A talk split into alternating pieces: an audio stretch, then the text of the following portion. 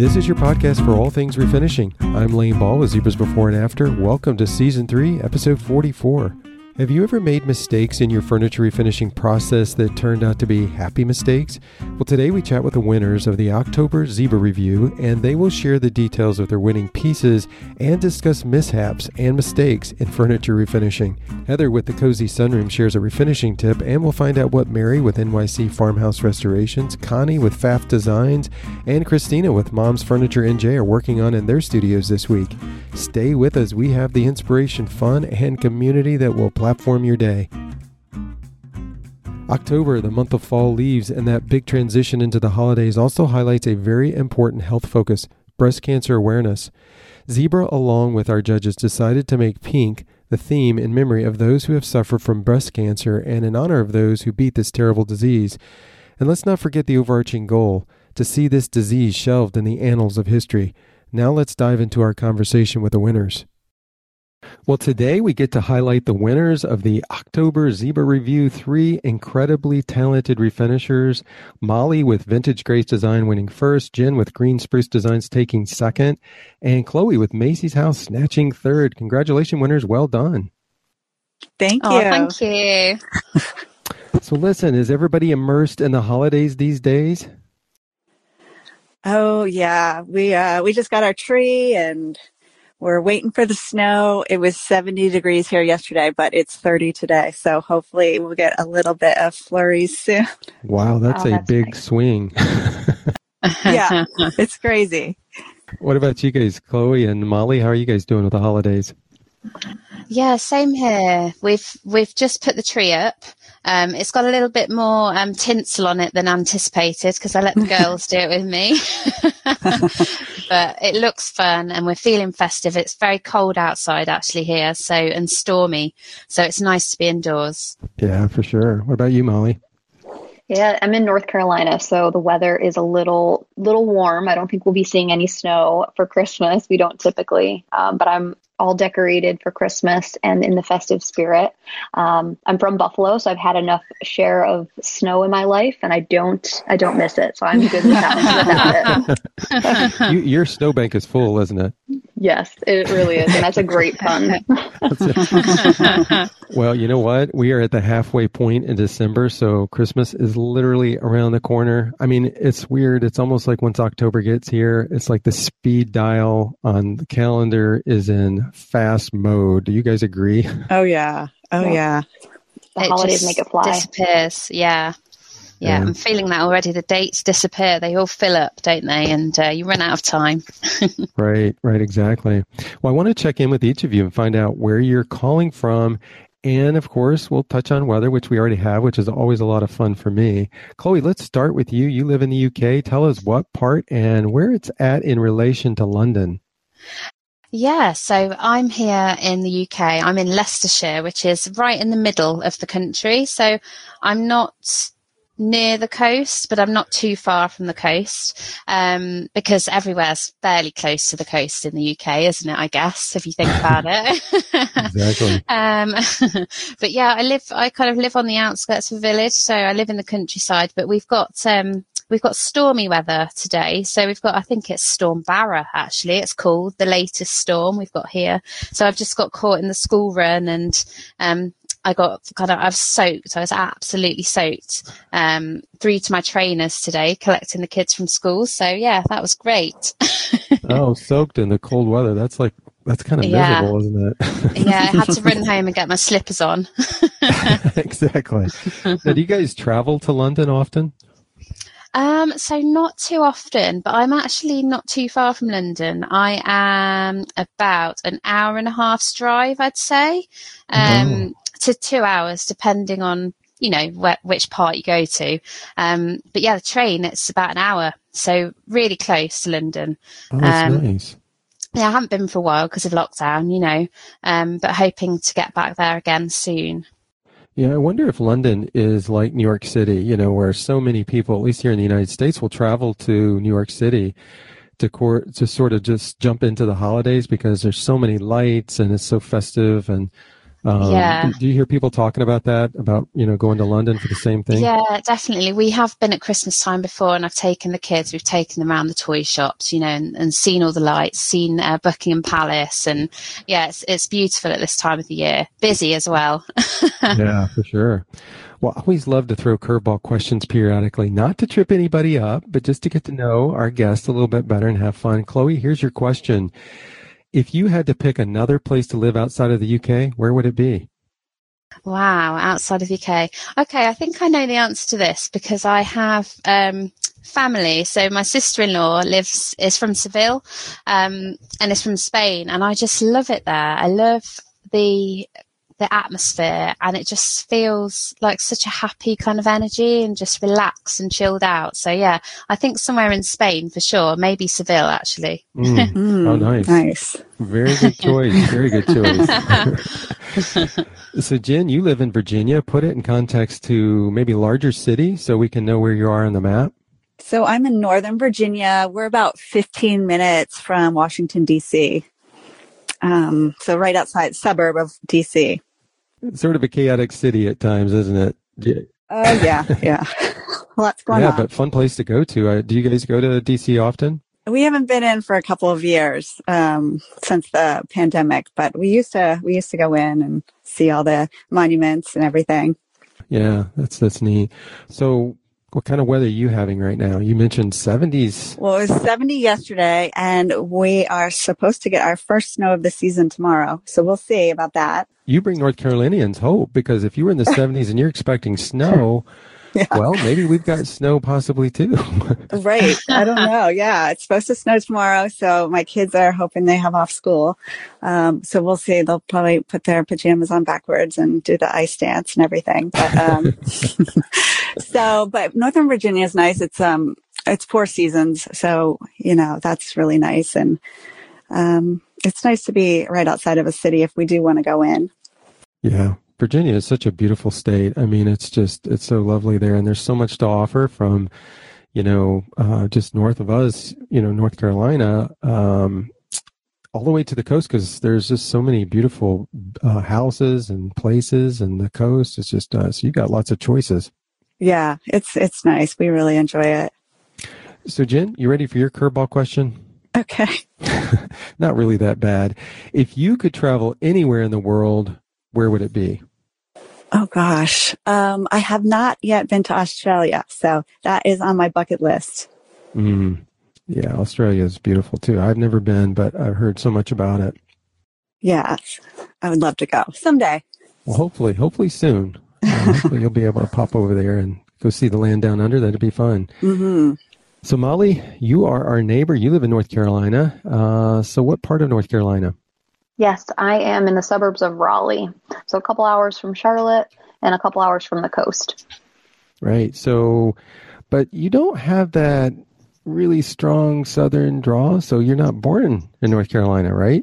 No, I am from Buffalo, New York. So the coldest, snowiest place in the world, I think. Yes, I think many people would agree with that. You're probably glad to be in North Carolina these days. Yes, very glad. We moved down here about 3 years ago, and it is the perfect climate for me. It's like 3 seasons. We just skip winter, so it's perfect. That's right. So you're part of the Carolina Collective. It's a group of North Carolina furniture refinishers, and you guys raised money in October to support a local charity. If you don't mind, just tell us a little bit about it. That's right. I am part of the Carolina Furniture Collective. There's 6 local refinishers here in the Raleigh-Durham area. And we, in October, decided to do a little breast cancer awareness month campaign. It was actually Jess from Oak and Grain Restoration. It was kind of her idea that snowballed into something a little bit bigger. Chantel from Rusted Rose, she's actually a breast cancer survivor. So Chantel was diagnosed with breast cancer 3 years ago, and she went through several surgeries. So it's kind of why the campaign was near and dear to our hearts as the collective. She's a close friend of ours, and that is why we thought it would be a great idea to start a few of us painting some pieces in pink, and that's how mine ended up as part of the Zebra Review for that month. And we actually banded together with you guys as well as Melange Paints to help donate towards our cause, which is a local North Carolina a charity called Hope for Hair. And my piece, actually, I painted in Rusted Rose from Melange, which is a color that Chantel from Rusted Rose curated with them. So it was a kind of like a few different things that kind of added up for that month, for a really cool cause. And I was really surprised to have won the collective or to the review. I think it was really cool just because it was very meaningful to all of us. So, that's kind of what we did for the month of October. And we ended up donating $2,500 to Hope for Hair. So it was a really successful campaign. Yeah. Wow. It was a blessing to be a part of it with you guys. We really appreciated you guys reaching out and allowing us to partner with you. It was a tremendous cause, and continued prayers for Chantel that her recovery is positive and good, and she never sees or hears about breast cancer again. Not in her life.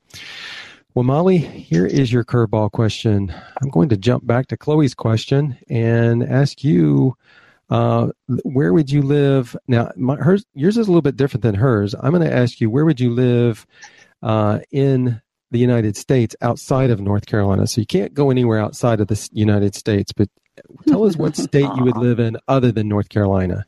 I feel like that's so unfair. Sorry. I really enjoy North Carolina. It's the perfect climate. So I would have to say I'm a big warmth person. So if I had to pick somewhere else, it'd probably be Southern California. I'm big on the climate, but I would prefer to stay East Coast. But if I'm forced to pick somewhere else, I'm going to go with California. Okay. Well, you know what? You were probably thinking about a place outside of the United States, weren't you? Yes, I was. I'm sorry. See, that's why I changed it up a little bit. I want to be fair to everybody. Make it a little bit of fun. Well, I love these types of questions. I hope you guys do it as well. Listeners, stay tuned, because after we discuss their pieces, we're going to have a panel discussion on happy accidents. Also, you can see the pieces we're discussing by going to our Enjoy Zebra site, EnjoyZebra.com, and scroll to the bottom and click on podcast. Well, Molly, he won first place, as we just talked about, and you refinished an antique dresser and mirror.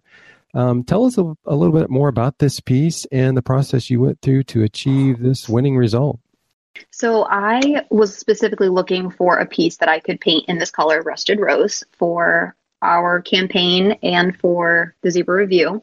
So when I saw this piece on Marketplace, it's a 4-drawer antique oak dresser with a mirror, really beautiful wood grain.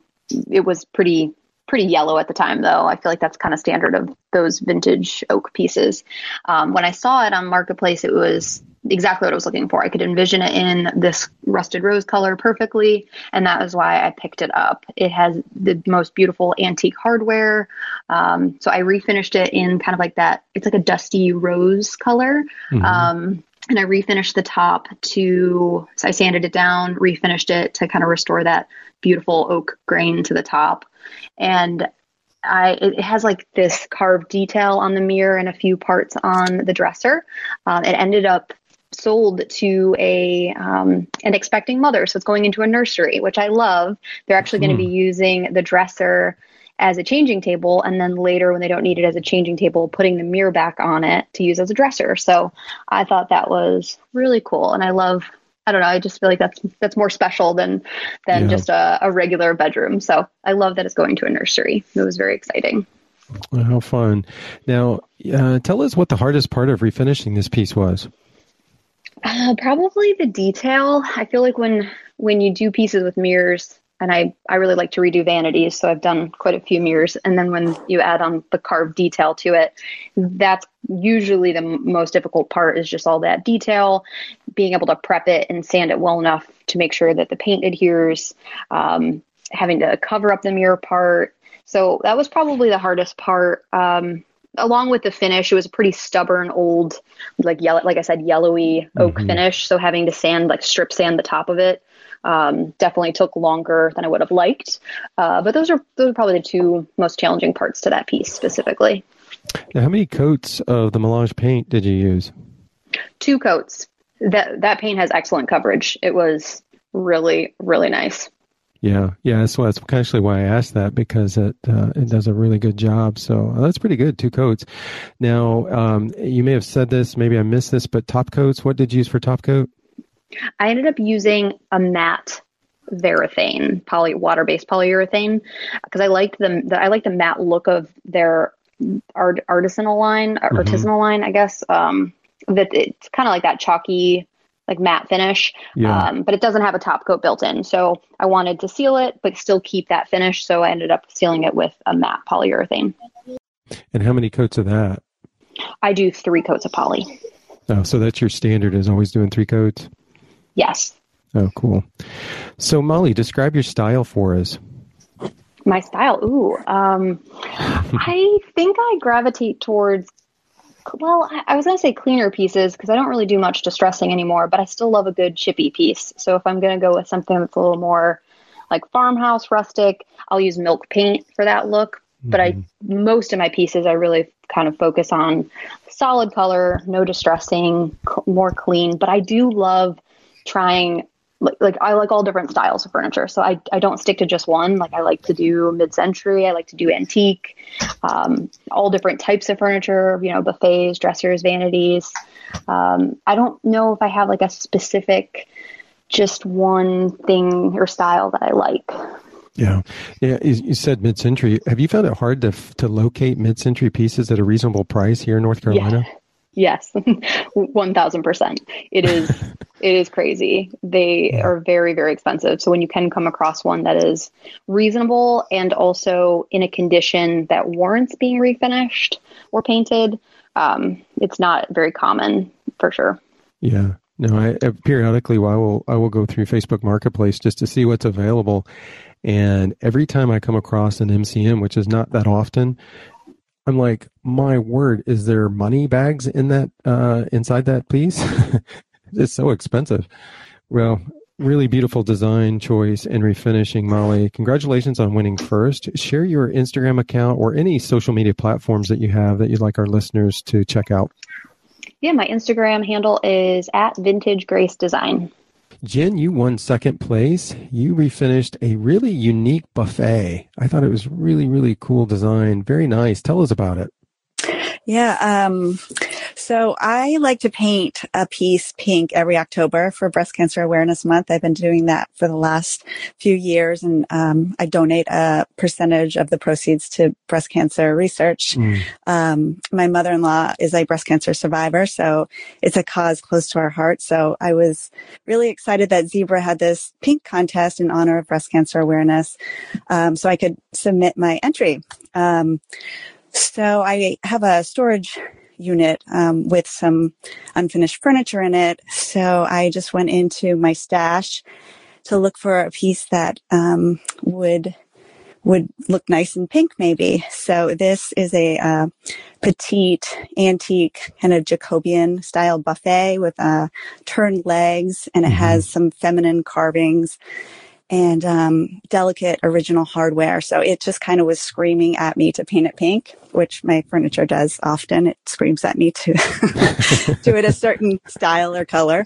So I just thought this was the perfect piece. So I custom mixed a pink. It's mostly a Scandinavian pink, anti-salon chalk paint, but I mixed a couple other colors in there to get the color that I wanted. So it's kind of a salmony pink. And then I did a whitewash over it to kind of fade it out a little bit. And then I did some wet distressing. Instead of sanding, I just used a wet, like microfiber cloth and wiped back the paint on the high points and where it might naturally wear, because I wanted kind of that shabby chic look. And then for the top, to go with that shabby chic look, I wanted to do a faux marble paint technique, because it was just a solid wood brown buffet. So I went on YouTube and I followed this Amy Howard faux marble painting technique, and it was my first time doing it. So I mixed up some gray paint and I used a sea sponge for the stone look. She calls it a scumble. And then I used turkey feathers for the veining. And this was the first time I was doing this. I didn't use a sample board. I just did it right on the top of the piece. And I redid it about 4 or 5 times and just kind of improved each time and just learned from my mistakes and what might look better. And then if I didn't like it, I just put like a wash of white over it. And it really kind of turned out even better that way because it looked, you saw the depth of that veining underneath, kind of like actual stone looks. So, by my 4th or 5th time, I settled for it and I liked the outcome. And it was much improved from the first try. So that was kind of a little happy accident there. Yeah. So I just really liked how the marble top, or the faux marble top looked with the kind of shabby pink and kind of giving it this shabby chic or boho chic look. Yeah, boy, you're brave, aren't you? I mean, to not do it on a sample board, but to play with it on that. I have no patience for sample boards. I just go for it, and I've redone things over and over several times. But I mean, it would probably be easier to just do it in a smaller scale, but I just go right at it. No, I mean, that's great. That's good to be like that, I mean, especially if that's what you're comfortable doing. Now, when you were talking about the wet distressing, when you're doing the wet distressing, are you constantly like wiping and then stepping back and then like what's that like on your perspective? Yeah, kind of. Just kind of wiping on the high points, the trim and the ridges where it would probably distress over time anyway. Yeah, and then I kind of step out a little and see if it needs more or if it needs less. I can paint back over it and just play with it so it looks more authentically aged and distressed. Yeah. I don't do sanding very much anymore because it's just messy and I like the wet distressing because it just is, it's easier, it's cleaner, and kind of looks a little bit more authentic sometimes. Yeah. Yeah. It turned out really nice. Now, and even the color, you said you mixed this color. I think you said. Yeah. Yeah. I mean, it's such a cool color because I would imagine it's something that could work in a lot of different places depending on who buys it. Have you sold it yet? I haven't. The pink buffets probably take a little longer than my other colors. Sure. Anytime you step outside into a color like that, you have to be patient for it to sell. But there is somebody out there, they just need to see it, who will love it and want it for sure. And it's an award-winning buffet. You got to make sure they know that too. That's right. I should put that in the listing. What was the hardest part of refinishing this piece for you? Oh, just the new technique of the marble top, just kind of redoing it. Like the first time it was maybe the gray was too dark and it was overbearing. And then I think the second time, like I didn't do the lines diagonal enough. So it didn't look like marble. It was more like a zebra. And hey, that's okay. Yeah, that's all right. And just kind of, just figuring it out as I went. Which a lot of times in the past I would be, scared to try new things, but really it's paint, and I've come to learn that, and you can just play around and paint over it. And then sometimes you get some more depth, layering it like that. I actually enjoy the redoing process and just learning by trial and error, because that's how I improve my skills. Yeah. That's such a good phrase in it. It's just paint. I mean, it's neat because it sort of takes the edge off of the stress and it just allows you to be more free flowing with creativity and not have that like stress hanging over your head. It's not going to turn out right. It's not going to turn out right. Right. Jen, describe your style for us. I don't have a specific style either. I'm drawn to certain pieces and the color and style is kind of, the pieces kind of speak to me and tell me what they want to be. I do like bohemian, shabby chic, a few modern, some milk painted, chippy, antique.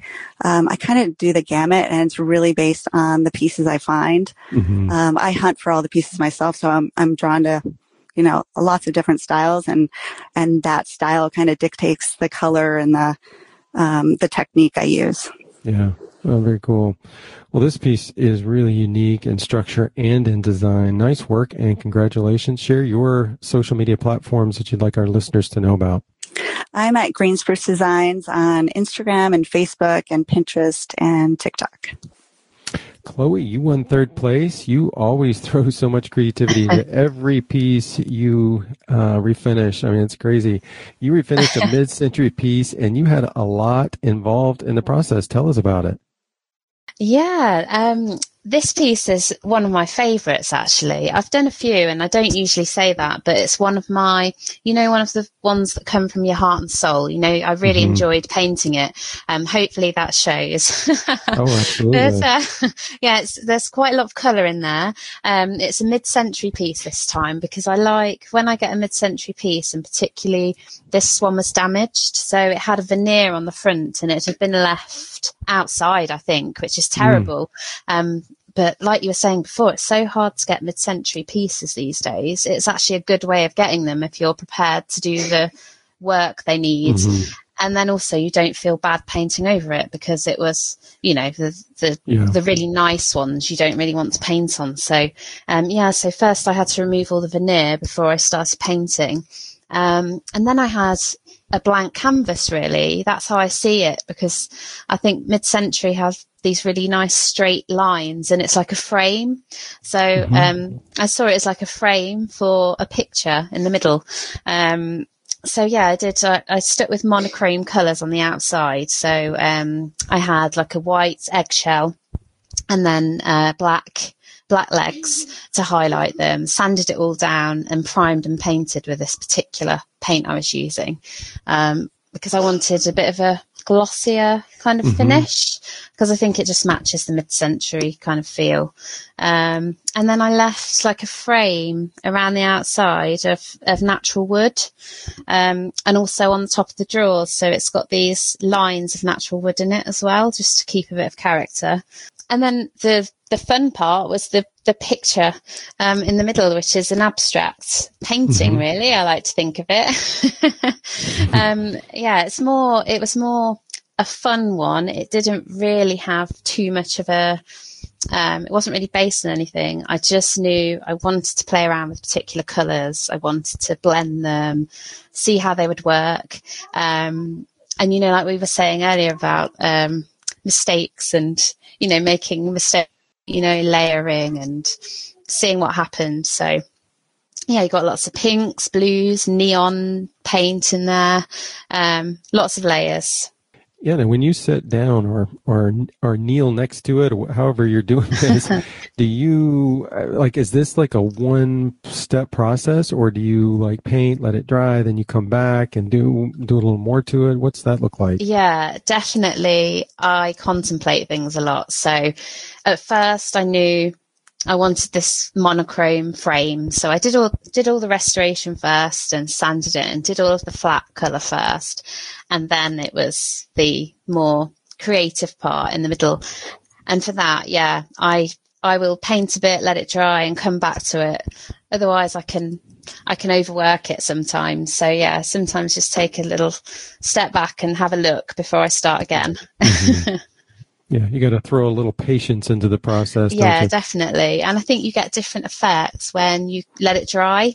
So sometimes you want it to be wet, and you want to work into the paint when it's wet. But other times it's nice when it's dried, and you can create different effects and layers. You know, Chloe, you said something in your post that I really like. You said, "I'm all for gallery walls, but isn't it just great when artwork can also have a function?" Yeah. And that is so good. You know, we've always sought to reiterate that what refinishers do is creating one-of-a-kind art that happens to be furniture pieces for your home. So it's just a cool thing. Yeah, completely. Yeah, all of your pieces. It's like you just almost want to just lift them up, hang them on the wall. Yeah, I think as well that also comes from, I think sometimes I live in a smaller place, you know, and you think, I haven't got room for all of these canvases on the wall, so I'm going to have to paint it on furniture, you know. Yep, exactly. It's great. It has a double use, you know. Right. So what was the hardest part of refinishing this piece? The hardest part was definitely the image in the middle, because it was lots of layers, lots of hours of work.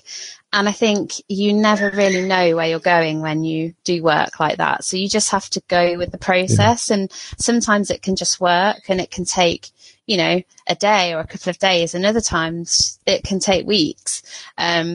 So yeah, it's the not knowing, you know, with that kind of thing, it's all by chance in a way as to whether the colours look nice together and whether they blend how you want them to, you know?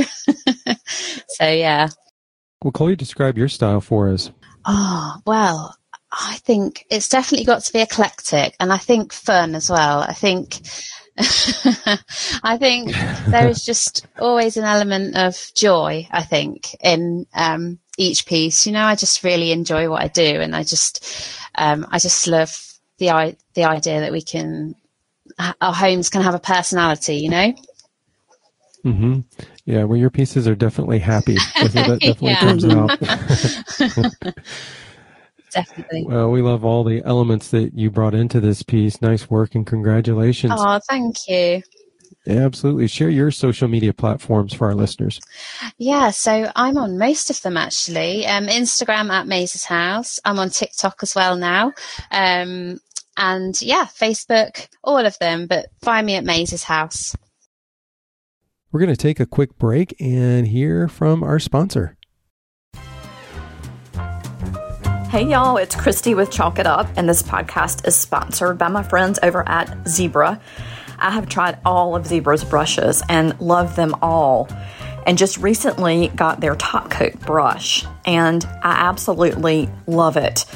Sealant can be tricky to apply, and it can really be stressful, and this brush is perfect for sealant application. The bristles are silky smooth, and it's just the right thickness. It's not too thick. You don't want your top coat brush to be too thick, or you'll just get too much top coat on the piece. So I give it 2 thumbs up.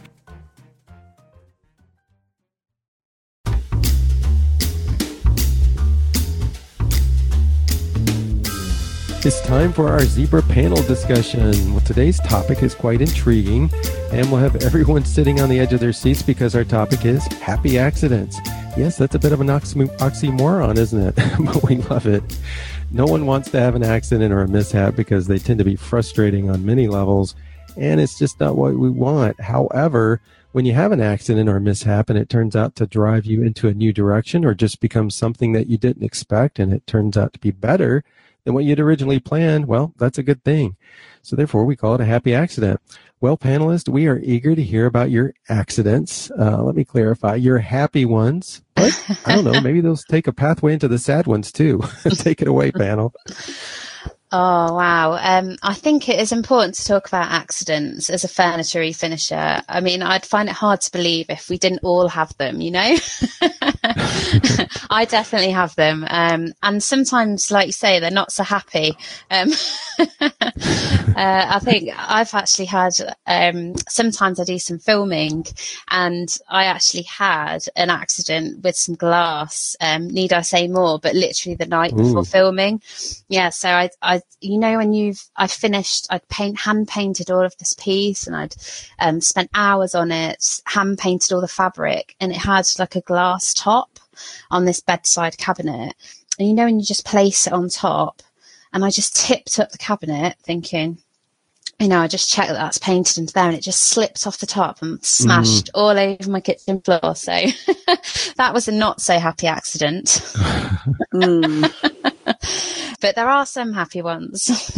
I do have happy ones sometimes. I think that's just part and parcel of all of the furniture projects, really. Because for me, I always feel like I'm on a journey with all of them, and I never really know completely how it's going to turn out at the beginning. So, you know, I can start painting flowers, and it might go completely wrong, but then that's another layer, and it's more depth, and it makes the final piece better. So yeah, I just think generally it's a journey, and I'm making accidents daily, you know, but I learn from them. So yeah.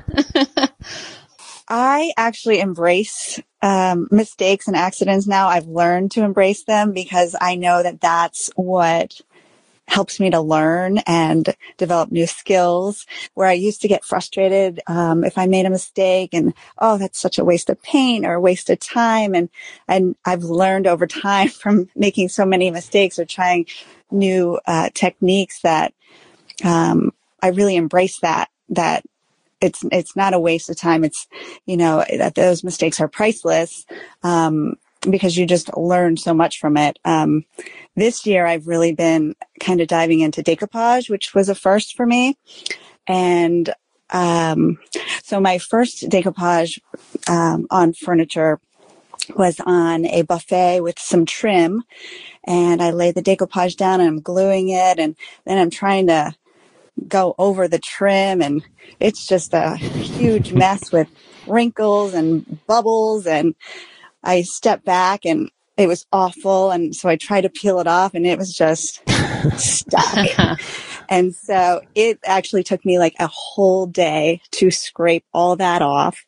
And decoupage paper, it's not inexpensive. So, you know, I had to talk myself down. And, you know, this is a great experience. I'm going to learn from this.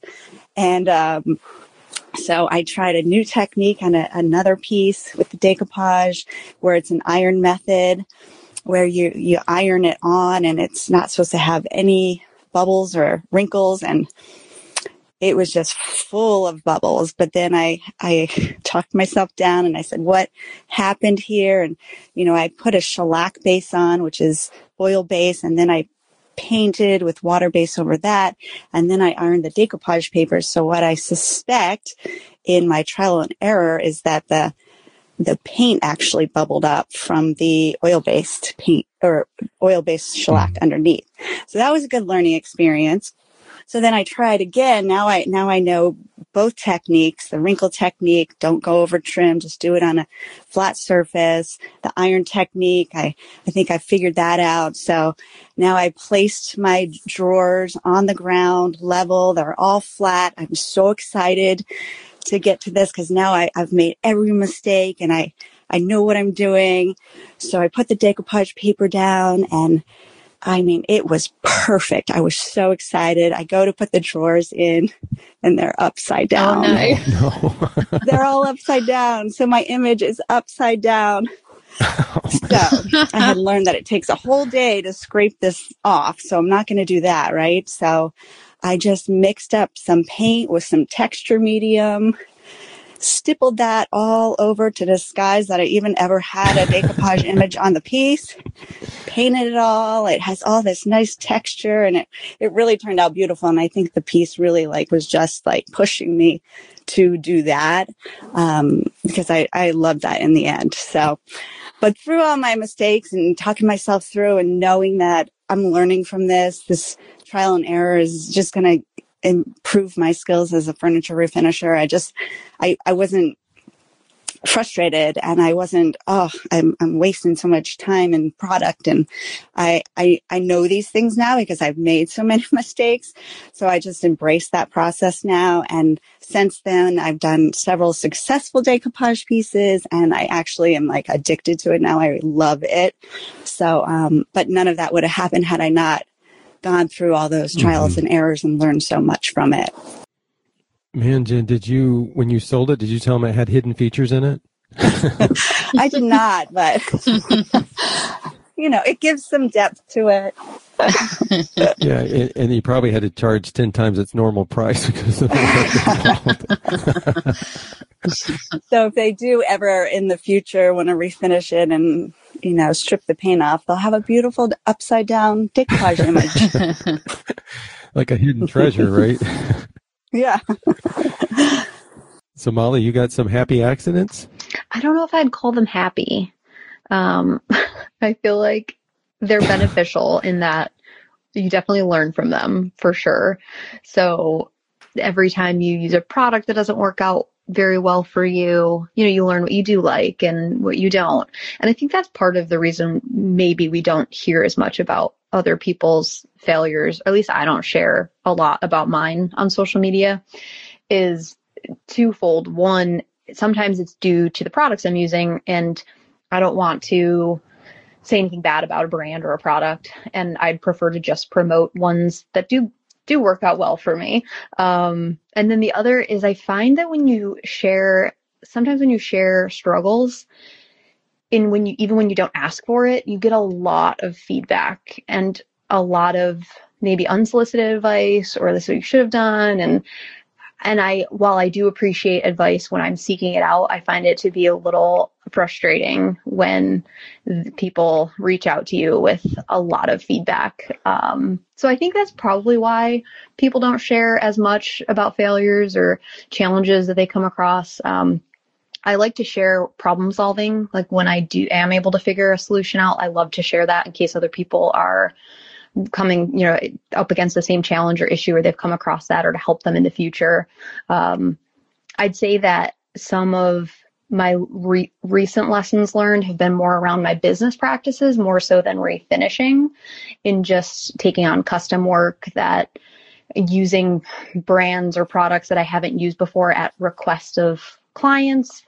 And I think I've learned some lessons there about not doing that, because if you don't have experience with the product and it's a custom, it's like the biggest nightmare for me, at least. It's like a panic inducing situation. And I don't know if anyone else has those situations, if you guys do custom work too, but I definitely have learned that there are products that I will work with and I'm comfortable with that I will do for customs. And outside of that, I don't know that I would want to be trying something brand new for a piece that. Yeah, definitely. Yeah. It's a little scary. Yeah, I think that with styles as well, styles of painting, you always want to do custom things in your style, don't you? I find, and I've made the mistake before where somebody's asked me that's not to do a design that's not really my personality, and really struggled with it and just not made any profit at all, and just wanted to kind of wheel it outside onto the front really and never see it again. That's how I feel right now too. Oh no. Yeah, so I feel like they're good lessons learned, like we're growing and learning, and that's, so they're beneficial mistakes or failures. I wouldn't know if I would call them happy though. Yeah, I think that's interesting what Molly said. I don't do customs, so I feel like I have a little bit more freedom to make mistakes and learn from them. I would feel like it's probably more challenging if you are doing custom work.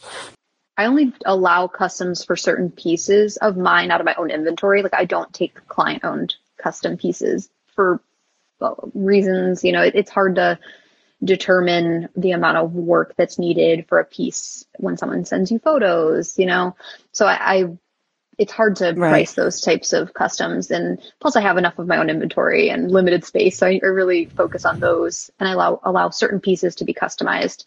But it's still, there's just that added pressure of like commitment, time frame you might have given, in this case, like a client wanting a color or a brand that I've never used, and that it is definitely a turnoff from doing custom work for sure. And it does limit your creativity when they're choosing what colors or how they want it to look. And I definitely much prefer refinishing pieces in the way I envision them. And of course you then have to sell them, which is the downside. You don't want to have to get on Facebook Marketplace to sell those pieces, versus the custom where you do have that, the sale is already confirmed, so that's great. But this is more of like a passion to me. So I do take limited customs. And I think moving forward, I've learned things about just like the own policies and my business practices that I'll implement moving forward. So I think that's kind of what I've learned from my most recent situation. Yeah, I'm definitely the same with customs. I've made that mistake so many times. And I think it's like, say, it's the creativity that's missing. Somebody asked me to paint something just flat black or flat white. It's, you kind of think, oh, that's not really me. And it takes so long, and it just takes time out of you growing and developing. So I think for me, I avoid them because it's not really a chance for me to make mistakes and to grow. So I like to just be free and to just get the colours out and see where the day takes me, really. That's exactly why I don't do customs also. Yeah, it's funny actually. You say about the it is hard. They are a bit harder to sell, aren't they? The more colourful pieces and the ones that are a little bit more creative. But I did sell the piece we were talking about, the abstract mid-century piece for the Zebra Review. I sold it today, and I'm talking to you guys today. Oh, wow. So congratulations! Yeah. Oh, congrats. Congratulations! I just sold it earlier, so so I'm very pleased about that. Yeah, they all eventually sell, I think, and you just have to be a little bit more patient when they're bolder colors or, you know. Yeah, I think so. You just have to keep your fingers crossed, don't you? You think, if I love it, there'll be the one person out there that's going to love it too. You just have to wait for them. Yes. It sounds like that a lot of, when we talk about accidents or mistakes or mishaps, it sounds like most of them occur when you're doing a type of a technique. Would you guys agree with that? I think so. I just actually did one, a piece where just this month I painted it blue and it was very like, beachy, and I just wasn't feeling it because it's December. So I just continued on and, you know, did away with my vision of it and painted it red and then distressed it. And so I have these, it's a red piece, and then I have these bits of duck egg blue peeking through, and so it's more, I kind of styled it in a holiday theme, and I love it. I love the little bits of blue peeking through the red, and it just kind of went more with how I'm feeling these days, the festivities of the holidays, and so that was kind of a happy accident. I just kind of keep working with the piece until I'm feeling it. Yeah. And that's kind of going with your gut. And then, I mean, making sure that, like you just mentioned, that you're comfortable with it. And that's really understanding your style, what you like, and then really kind of knowing what's going to sell too. Mm-hmm. Well, this has been a really good panel discussion, and one in which I know will encourage and inspire many. I mean, we don't like to hear about others' mistakes, but when we can, as they say, make lemon out of lemonade, well, then that's a great thing and worth noting. Congratulations, Molly, Jen, and Chloe. You all are phenomenal refinishers and are a value to this community. Thank you so much. Thank you so much. Oh, thank you so much. It's been lovely. Well, enjoy the rest of your refinishing day, and Merry Christmas and Happy Holidays. Thank you. You too. Oh, you too.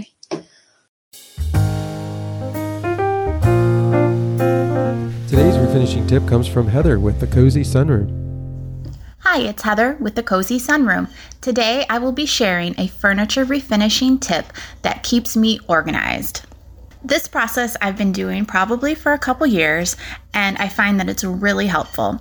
What I do is I have a notebook, probably one every year, that I keep track of all the pieces that I refinish.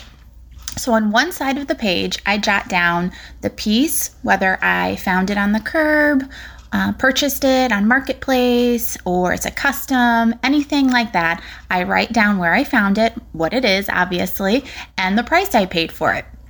I also think about any initial thoughts I have on the piece. Sometimes you know right away, oh my gosh, I want to do this or I want to do that. So I'll jot those notes down, because a lot of times I get a piece and it may be several months, maybe years before I refinish it.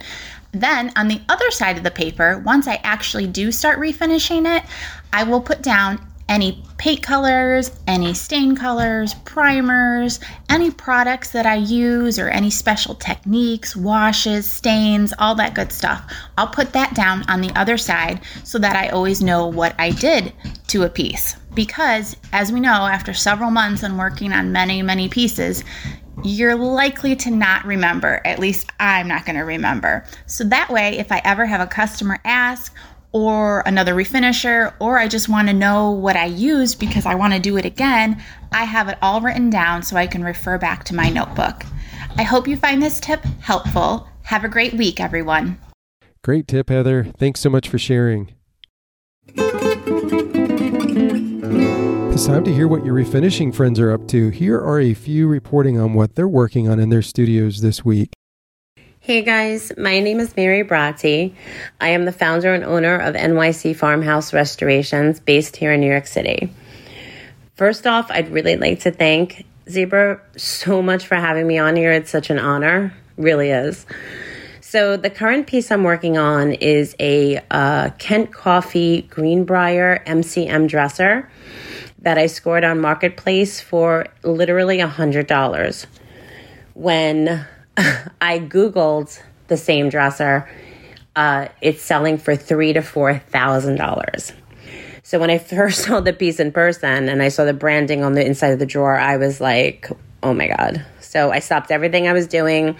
I pulled out my sander and got to work. First, I started with an 80 grit to just peel off all that dead old lacquer that was on there. And then I smoothed it out with a 400 grit. I then used a Swiffer, got all that dust off. I used Minwax stain in a dark walnut, really like sparingly on a soft cloth just to, you know, bring out the wood grain and the wood color, not really leaving it on there and wiping it back off and staining it, like just hardly touching it. So then the inside of the drawers were really dried out. They looked horrible. So I gave them a good cleaning. And then with another soft cloth, I went in with Daddy Van's beeswax polish, which is amazing. And that brought it back to life. As of right now, it is drying, all that stain and everything. When that is dry, I will be going and touching up some areas with General Finishes gel stain, just some things that didn't take. And then I'll be sealing it with Varathane poly. I always use a water-based. And of course, with the Zebra brushes, I'm waiting for my order to come right now with the new top coat brushes. Like, what a perfect piece to try them out on. This rare find that I had, even though it could be worth $4,000, I'm probably going to keep it forever in my living room.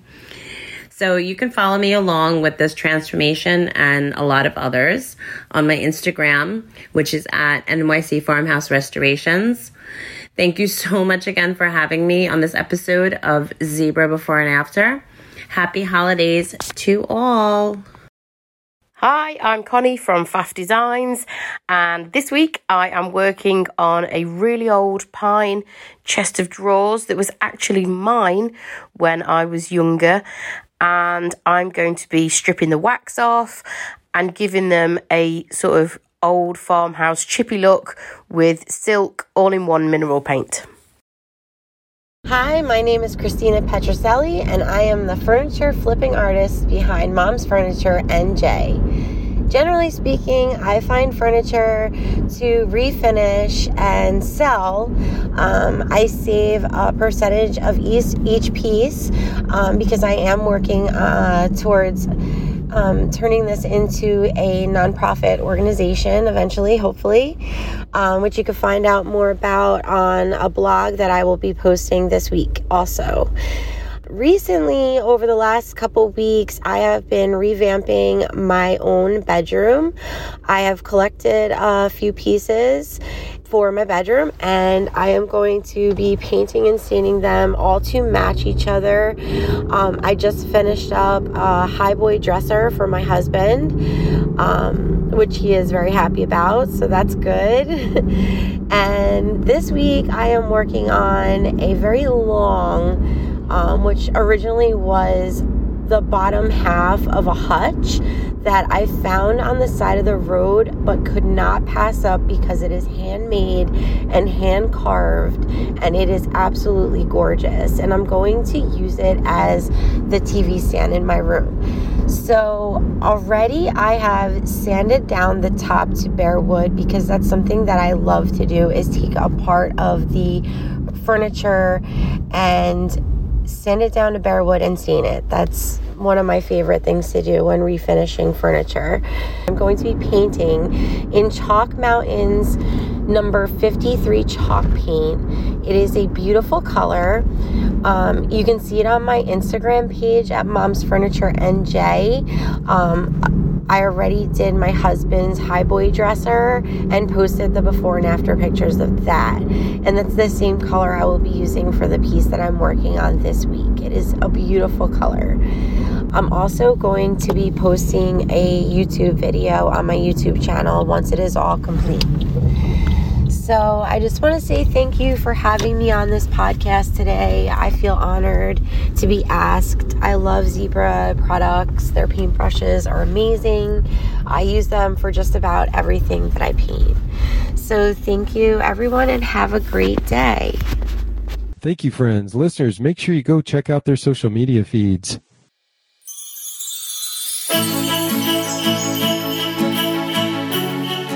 The Zebra Review December contest is here, and the theme is glitter and gloss. Pretty fitting for this time of year, isn't it? The deal is that we want to see some pieces with pizzazz. Wow, did I just date myself? That is still a word, right? Well, if you don't know what pizzazz means, basically the judges are looking for pieces that stand out in the crowd, that have energy, that have some glamour. There are multiple ways to do that by color, gloss, fancy, and glittery things, etc. It's really up for your interpretation of the theme, and then just make sure you use the hashtag #TheZebraReview when you post it. It needs to be a piece you have created from December 1st through December 31st, 2021, and has to be posted by December 31st to qualify.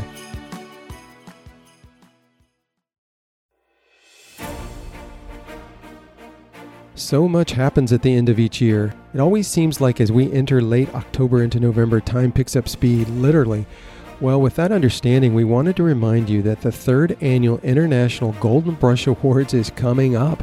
Remember, there are a total of 10 categories that you can enter, at least one piece, and you can enter a piece that fits into a given category that you refinish from January 1st, 2021 through December 31st, 2021.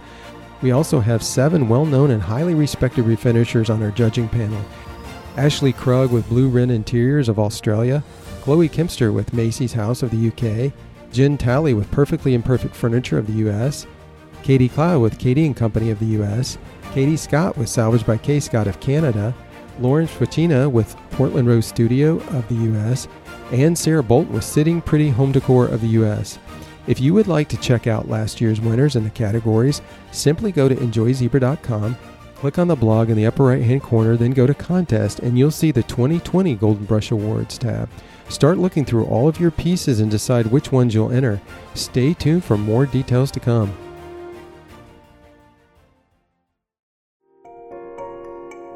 How many times have you picked up an old piece of furniture and wondered what the history was? If only these pieces could talk, right? Well, some of you have been more inquisitive and taken the time to do some homework to find out more about a piece that you have refinished and its history. These are incredible stories that need to be shared. We have created a new segment on our podcast called If This Piece Could Talk. You will enjoy hearing from your fellow refinishers talk about the history of a piece, whether it's about the style and how it developed, or maybe it's a sweet story about a piece of furniture built and designed for a loved one. We'll also talk to experts who will give us some insight on how to go about learning the history of a piece. As a side note, if you know the story on your piece and you think it's a perfect fit for this segment, send me an email at laneball@enjoyzebra.com. Stay tuned as we include these new segments in the upcoming podcast. We hope you enjoyed this episode of the Zebra Blog's Before and After Furniture Refinishing Podcast. Today's episode is also featured on our EnjoyZebra.com site, along with contact information for today's guest. Your comments and suggestions for future episodes are always welcome. Thanks for listening. Stay safe and happy refinishing.